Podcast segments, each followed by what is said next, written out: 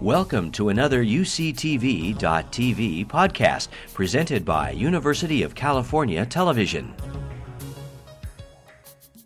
Um, it is, thank you to, to, Cheryl and Kate for the invitation to be here and, and to the One Health seminar series for making this possible. Um, I've been a devotee of the One Health concept for a long time, and it's very exciting to see it beginning to take more form. Um, and cross pollination happening across the health profession. So I'm very pleased to be here as part of this seminar series today. Um, so let me just kind of get a little bit of a feel for who's in the room. How many of you are veterinary students now?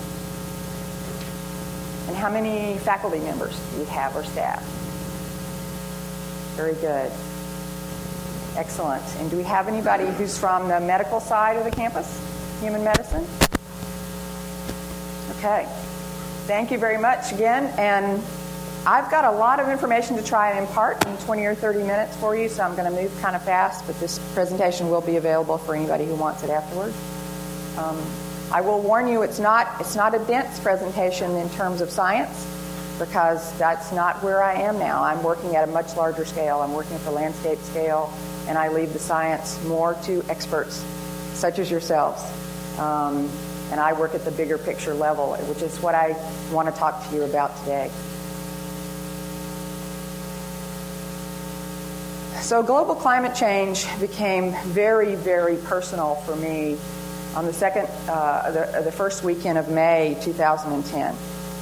And that was when we had a thousand year flood come through my hometown of Nashville, Tennessee, and all through Middle Tennessee. And we had over 30 people who drowned in the state of Tennessee. We had over $2 billion worth of damage, um, a lot of it irreplaceable damage, uh, all across the mid state. It was an unprecedented flood event. Now, to be perfectly accurate, we always have to say that no one particular event can be attributed to climate change. But this type of flood event is exactly what's predicted by all the climate models.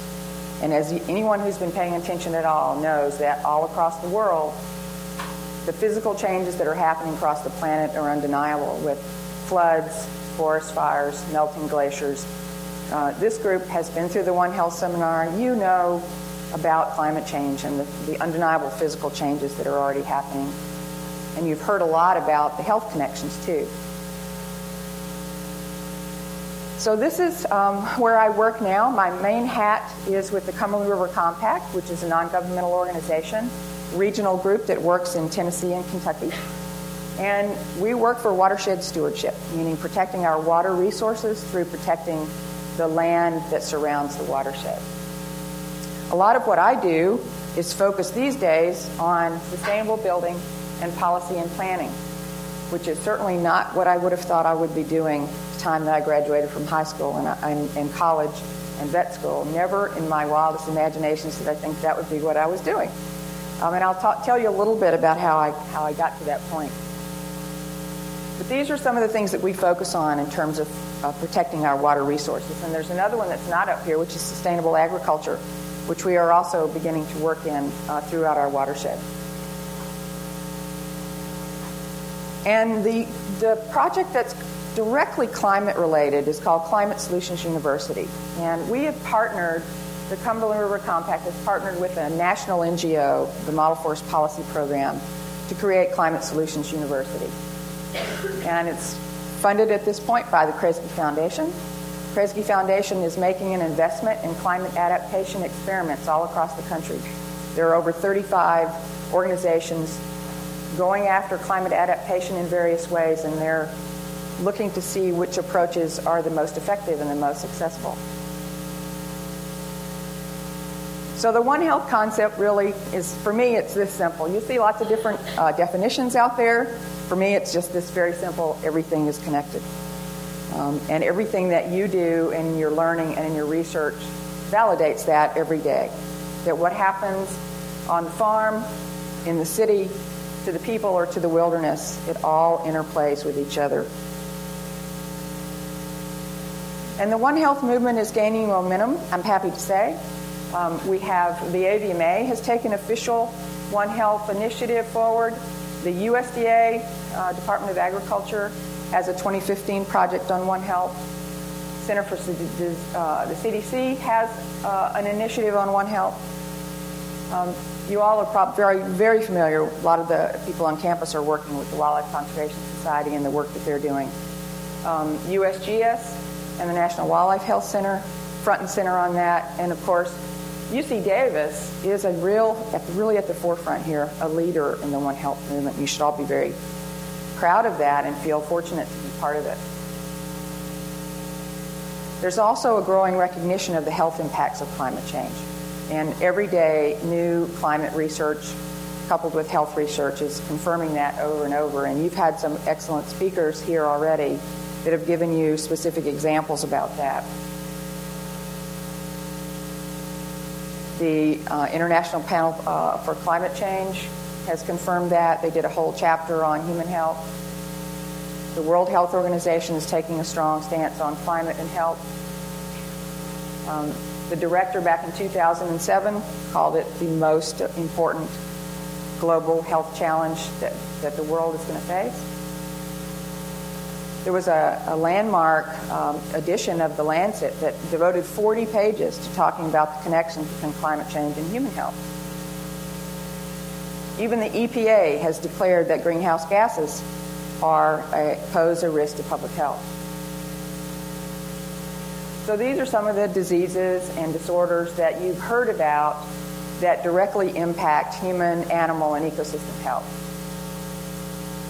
And for those of you who are not, um, if you're interested in this, I highly recommend being a regular reader of Environmental Health Perspectives from the National Institutes of Environmental Health Sciences. Excellent resource on environment and health issues.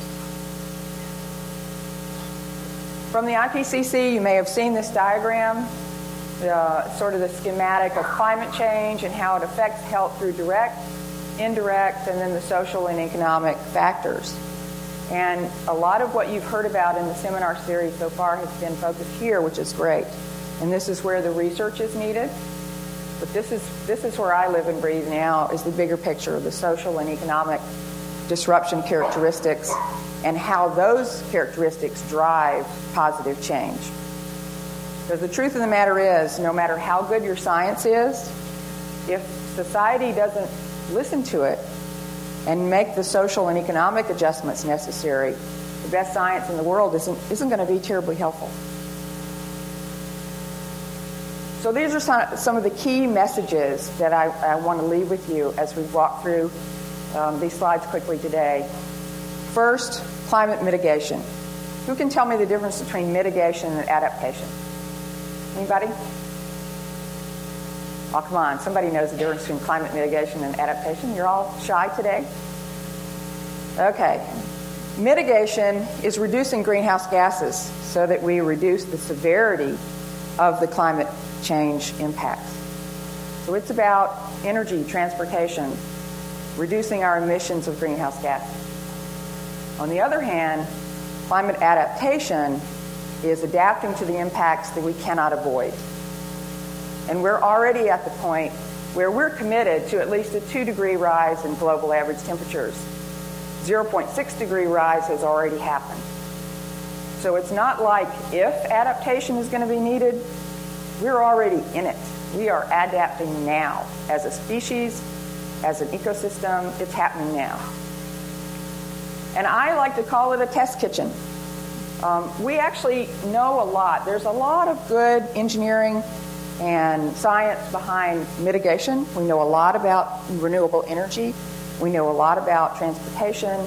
We have the know how, really overnight almost, to change our emissions if we had the political will and the economic stability to do it.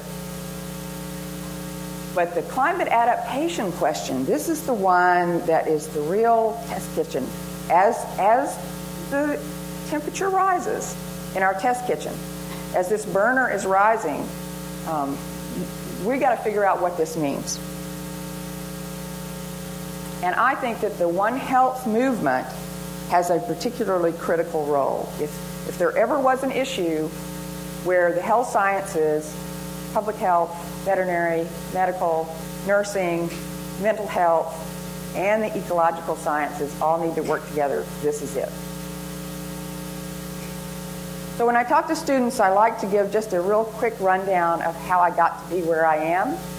Um, when I was a student, I would have loved to have known more about ways to use your veterinary degree in an alternative way. So um, I'll just give you a little bit of quick rundown on, on my history.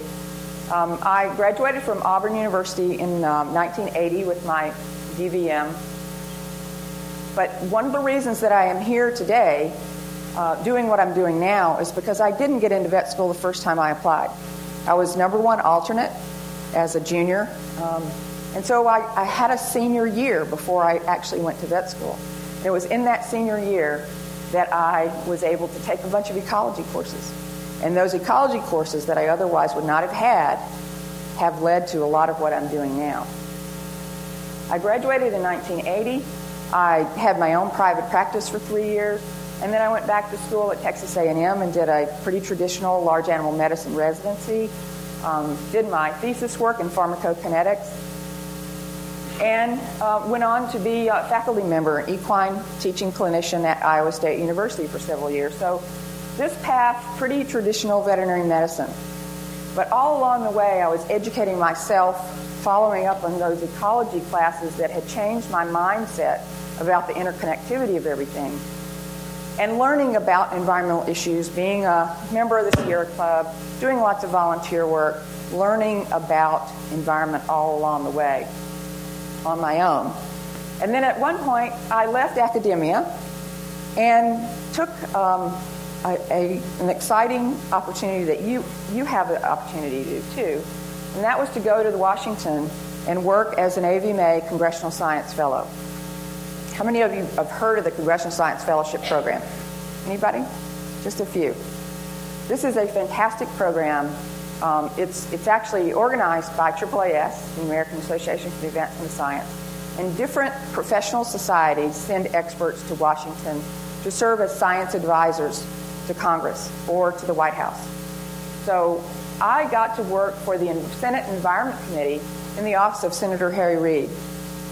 At the time, he was the junior senator from Nevada. Who knew he would end up being the Senate Majority Leader um, years later? But I spent um, a, a year working for the Senate Environment Committee, primarily focused on lead poisoning in children and also issues of rangeland management and feral horses in Nevada. So I worked with the university out there on immunocontraception, on the feral horses in Nevada, and rangeland management, um, and a bunch of other diverse environment related issues. I was pretty much a desk jockey, not unlike this lady here. Uh, but it was a, it was a great skill builder, um, particularly writing, speed writing. And I'll never, I'll never forget the first time I wrote a speech for Senator Reid, handed it to him, and he barely even looked at it before he just went out and gave it. And that's when I realized that, wow, this is powerful. And wow, these people really need scientist advice. Um, there's few and far between up there, this person who knows science on Capitol Hill. Um, so, really powerful program that any of you would be eligible to apply for once you uh, uh, have graduated. Following that program, I worked for the Agency for International Development for a couple years. I got to run an environmental grants program and travel the world, visiting our grantees. Um, and as part of that, I also got to take the EnviroVet Summer Institute way back in 1983 when it was still just about aquatic ecotoxicology. But all of those things are things I said yes to, and they shaped my future. So, where I am today now is working with this NGO, putting on a Climate Solutions University program that I'm going to talk a little more about. I'm also a volunteer presenter for the Climate Project, and I'm the volunteer director for a small nonprofit called the Alliance of Veterinarians for the Environment. I live in Nashville, Tennessee, and these are sort of the One Health hats that I think of myself as, as wearing.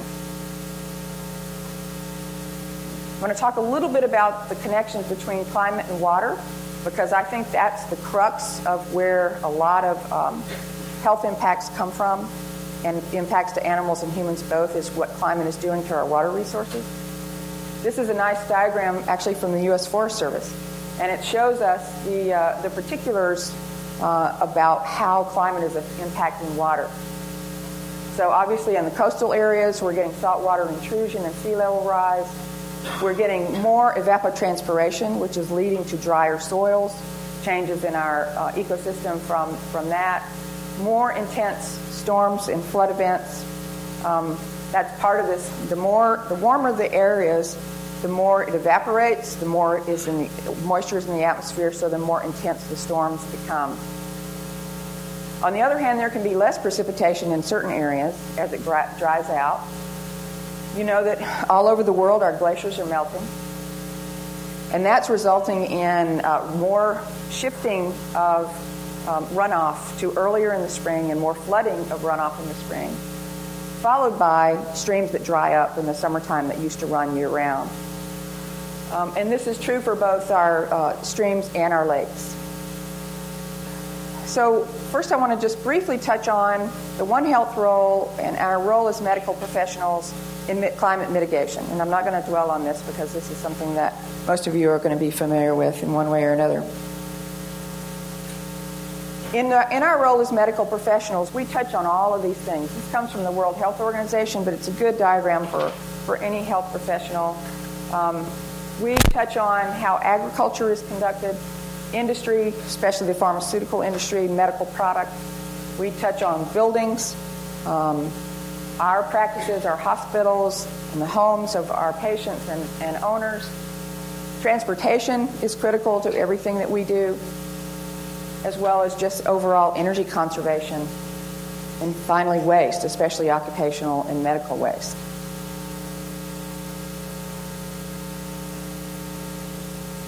So, the greening of healthcare is something that is actually getting some traction, and I'm pleased to say that. Uh, I would say that the medical profession is a little bit ahead of the veterinary profession on this, um, but the groundwork is there. There's a great green guide for healthcare that gives you um, detailed information about that for the hospital setting. We can also work to green our medical meetings, the medical supply chain, powerful force there, and organized medicine is beginning to have some forward momentum on the greening of medical um, practices. On the veterinary side, a couple of resources for you to know about.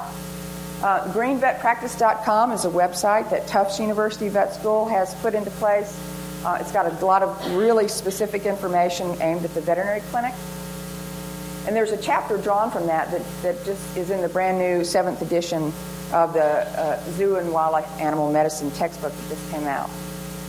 The AVMA has a green team working on greening their offices of the headquarters, and they've got a One Health headlines um, that comes out weekly on their website.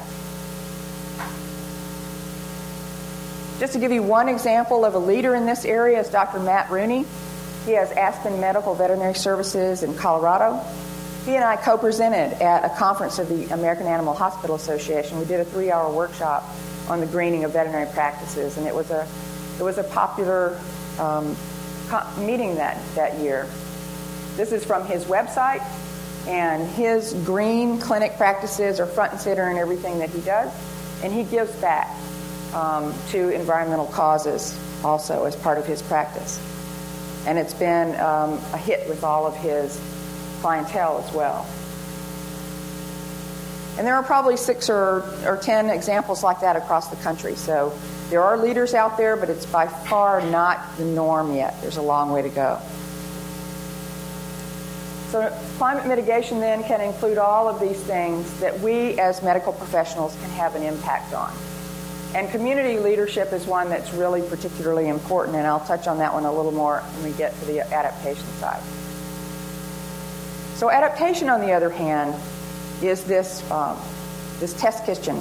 How do we adapt properly? What are the right choices to make now so that we control the diseases that are increasing, so that we control and, and mitigate for um, the violence that occurs from the storms and the sea level rise. Well, we're approaching that through one, one experiment that we're doing is through Climate Solutions University. And our goal here is to bring climate resilience to rural communities where the natural resources are our focus being on forest and water. So we work with rural communities across the country and help them assess their risks and come up with adaptation strategies that, that protect the habitats and the ecosystems where they live. This is particularly important because two thirds of the water supply of the U.S. comes from forest cover. This is the Climate Solutions University team. Uh, we're a virtual team. We're scattered all over the country. I'm in Tennessee, and most of these guys, several of them are out west, some of them are in the Northeast. So we work in a virtual environment. But this is a, what we focus on that two thirds of our water comes from forested habitats, and 15 to 20 percent of the greenhouse gas emissions are caused by deforestation.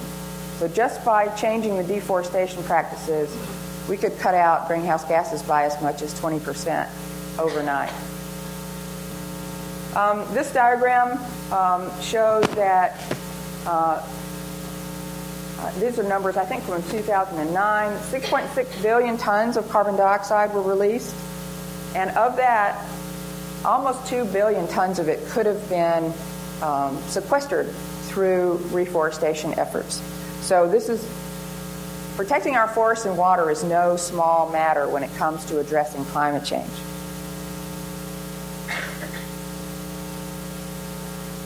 So these are some of the many steps that we could take to adapt our forest and water resources. Basics of watershed stewardship, protecting where our water comes from. Where does the drinking water come from here in Davis? You can tell me. Is it well water? Is it groundwater? You're lucky. Um, that's, that's always cleaner than surface water, so that's nice. Um, emergency preparedness is an important piece of that, preparing for all of these impacts that are already occurring and then being part of a low carbon economy in various ways. So we know what some of the strategies are. And this diagram about um, uh, the riparian zone of a stream sort of reinforces that. With a stream, what's really important to protect that water resource is that you have a vegetated riparian zone or stream bank zone. Um, the Center for Watershed Protection research shows that if every stream had a 300 foot protected vegetated zone on both sides of the bank, um, almost all the other problems would go away because that would be enough to filter and clean and protect that water resource. Most of the places don't have anywhere near that much protected zone around their streams, but that would be the ideal. So the watershed approach, then, which is what we use um, at the Cumberland River Compact, is all about mimicking the natural hydrology of a site.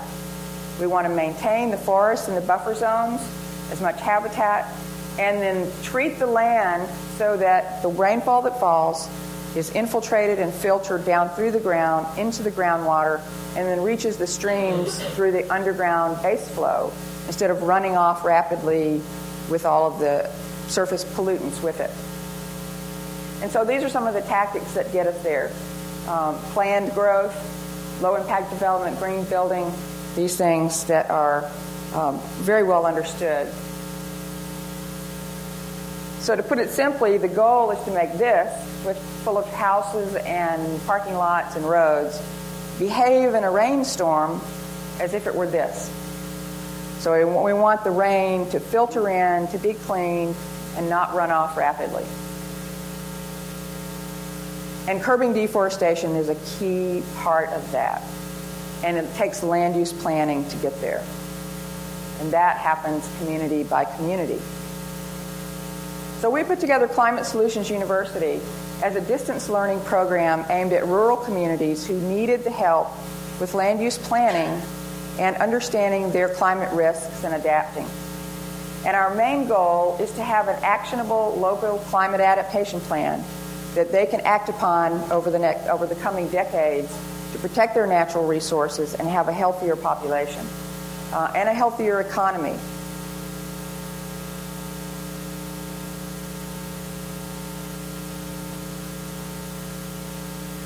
So these are the four steps that we take our communities through. First, they form a local team, and that local team is a diverse set of stakeholders and it's, it's a mixture of uh, government agencies, universities, um, politicians, teachers, business owners. There's a wide diversity of, on that team, and that's what makes it successful is having that broad stakeholder input. However, um, one of the things that I'm always encouraging is a help, having a health professional on that team.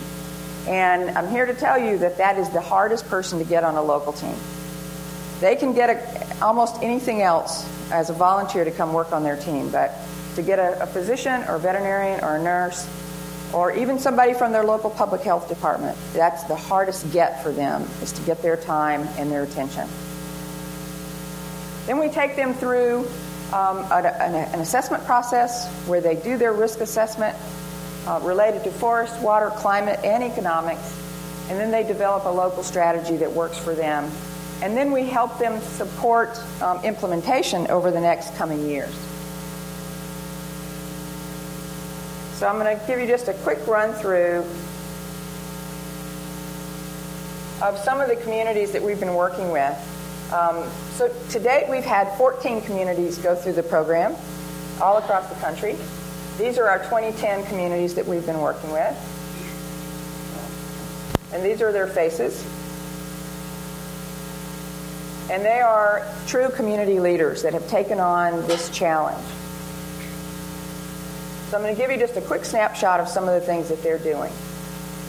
First, the Mountain Studies Institute is a research organization up in the Colorado mountains.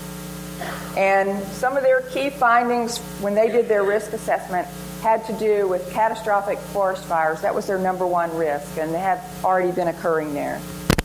Um, they also have drastic changes in stream flow and early melting of snow, particularly, leaving them without water supply in the summer harvest months. Um, they're also seeing shifting in vegetation. The habitat of the mountain pika is going away. The, the pika has already migrated as far upslope as they can, and they're gradually going extinct. And then their tourism economy is also going away. So their solutions have to do mainly right now with the with the fire threat. And they put together a Firewise campaign to all the landowners and to the Forest Service to help prevent these drastic fire, forest fires. And there's a lot of science that's going into what does that mean? What are the best forest management practices that are going to pre- prevent those forest fires, um, saving the habitat and all the species that live there? And they're engaging at, at the local level also with research and planning along those lines with their local government. The next one is the Nooksack Salmon Enhancement Association. They are a nonprofit up in Washington State, and their mission is to save the salmon. It's that simple. And the salmon, despite decades of help, is still slowly going extinct. So some of their key findings have to do with changes in the stream flow, especially early snowmelt and runoff, followed by poor salmon reproduction and the consequences to their forest health overall and the economy of the region. So her approach um, is to, they've, they've launched a massive education campaign.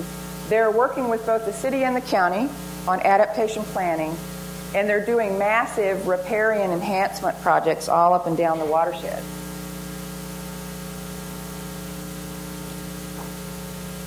So um, these are just some of the activities that they're doing. Um, they had a symposium on climate. Over 150 people came. They held um, streamside habitat restoration projects. They planted nearly 10,000 trees. And they've had a significant input into the adaptation plan of both the city of Bellingham and Whatcom County. And the, the last one I'm going to talk about is Sumner County, which is in my home area. This is Sumner County, Tennessee. Um, their key findings, of course, were flooding. They were part of the massive flood that happened in 2010, along with droughts and storms, heat waves. They've had um, a measurable uptick in waterborne diseases there, and, and particularly just population growth. It turns out that where we are in Tennessee is where a lot of population is going to come to from the coast. As they predict that sea level rise drives the population inland, Tennessee is going to be ground zero for a lot of population growth. So a lot of the strategy here is to be prepared for that. And they're, uh, because they are a county government, they're going after the policy solutions with stream bank ordinances, tree canopy ordinances, and steep slope ordinances. And they're using stormwater regulations from the EPA as the tool to get that done in an otherwise very conservative climate that wouldn't want to have that done. So some of that has already begun.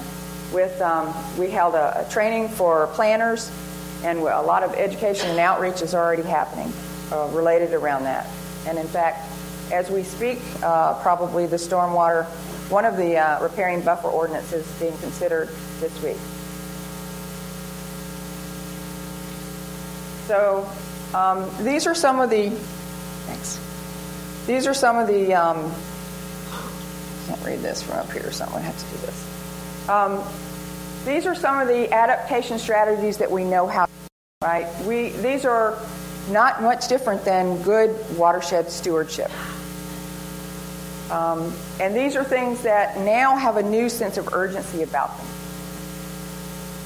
So, adaptation is really taking the form of education, policy, and restoration for all of these communities. And I could, I could give you 14 stories about this, but I'll, I'll spare you that. We are working with six new communities this year, and these are their faces spread across the country. And this is the map of where our communities are across the country. So at the end of 2011, we will have 14 communities all across the country that have been through this process. And not only are they helping uh, improve the habitat and the health of their local community, but from a political standpoint, this is having an impact. These people are all talking to their elected officials and sharing with them their findings about climate changes that are already happening, not projected out in the future. This is already happening right now. So we've learned a lot of lessons from these communities, and we continue to learn. As, as I said, this is an adaptation test kitchen. What are the right species to be planting because the trees, the tree species there now are not surviving? What do we do to handle the waterborne illnesses and the algal blooms that are happening in the rivers and streams? How do we manage the transmissible diseases from humans and animals and back and forth? These are all questions of adaptation that are out there for classes like you to research and understand and guide the future as adaptation goes forward. Um, I was going to ask, and we'll save this for the question session, but I want to hear from you why you think it's so hard to get health professionals to be involved in this sort of community engagement. And I just want to make a couple of suggestions about things that you can do related to community leadership wherever you are. Um, there are opportunities through organized veterinary medicine. You can become an advisor to your local elected officials. You can be, become part of an NGO and, and focus your research on these questions as well.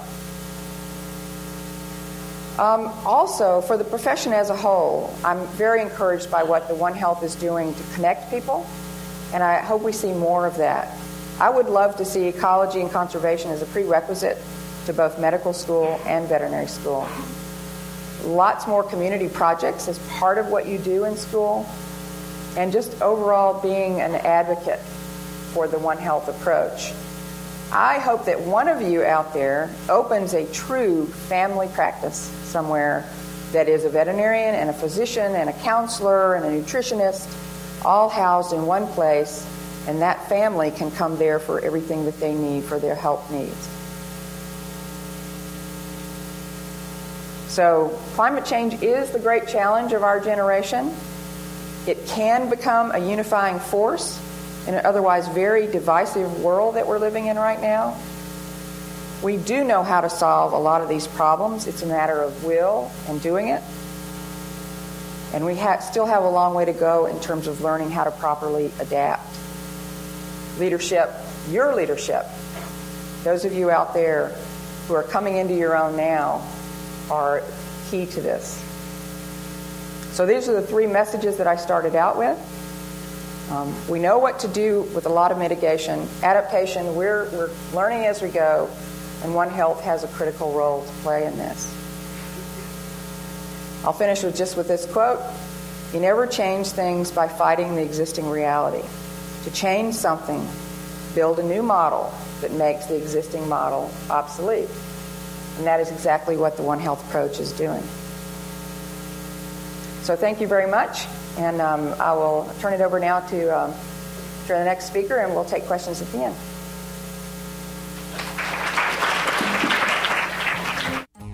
You've been listening to a podcast by University of California Television. For more information about this program or UCTV, visit us online at uctv.tv.